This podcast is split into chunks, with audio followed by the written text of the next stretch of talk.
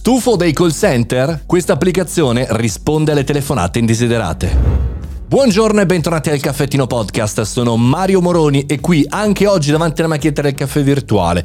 Ogni giorno da lunedì a lunedì, sì, anche alla domenica, parliamo di tech, parliamo di innovazione utile per noi professionisti imprenditori e perché no, studenti. Dal 27 luglio con Massimiliano Dona abbiamo raccontato quello che era l'ingresso del registro delle opposizioni per fermare, così speravamo, le chiamate indesiderate dei call center. Però abbiamo anche detto con Massimiliano, col presidente dell'Unione Nazionale Consumatori, che non sarebbe stato facilissimo anche perché non stoppava le telefonate illegali.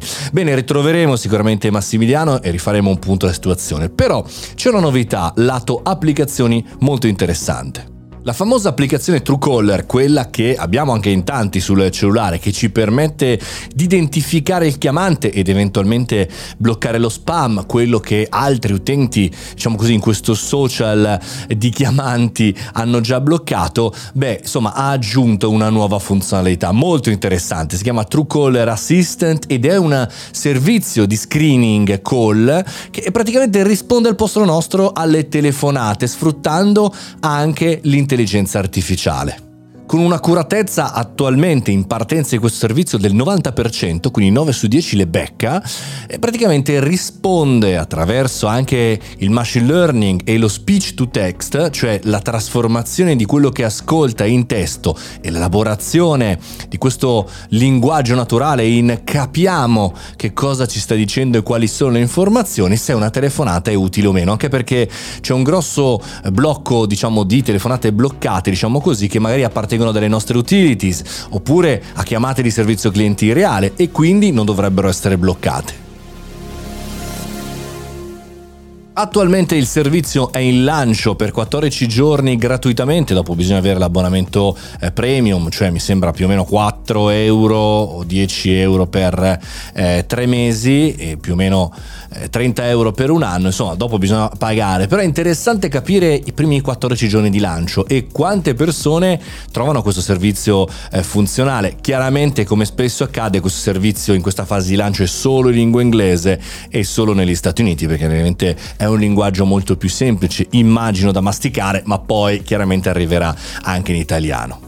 Come può essere utile a noi questa notizia, noi professionisti imprenditori e perché no studenti? Innanzitutto che la guerra tra ladri e guardie continua, no? Perché se da una parte i call center illegali cominciano a creare dei bot vocali molto molto difficili da distinguere tra un umano e un bot, ecco questo strumento ci può salvaguardare, ma è una lotta continua, chiaramente.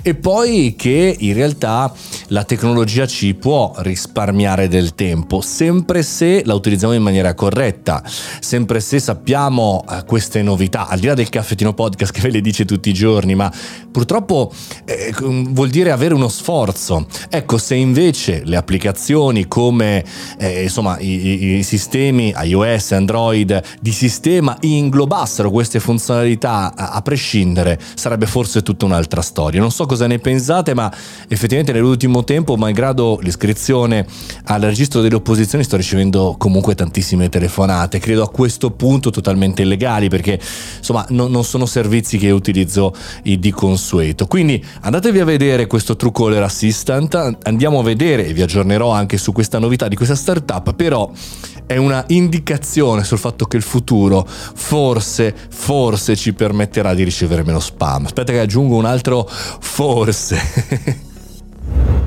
Questa è una bella puntata del caffettino podcast tutti i giorni, magari ci vediamo anche a Milano sabato durante eh, questo bellissimo festival del podcasting, altrimenti ci sentiamo comunque domani che è venerdì con un po' di novità e poi sabato con una puntata super speciale e domenica con il riepilogone della settimana. Sì, facciamo una puntata di più a settimana, non ci fermiamo mai. Buona giornata, fate i bravi e buone telefonate.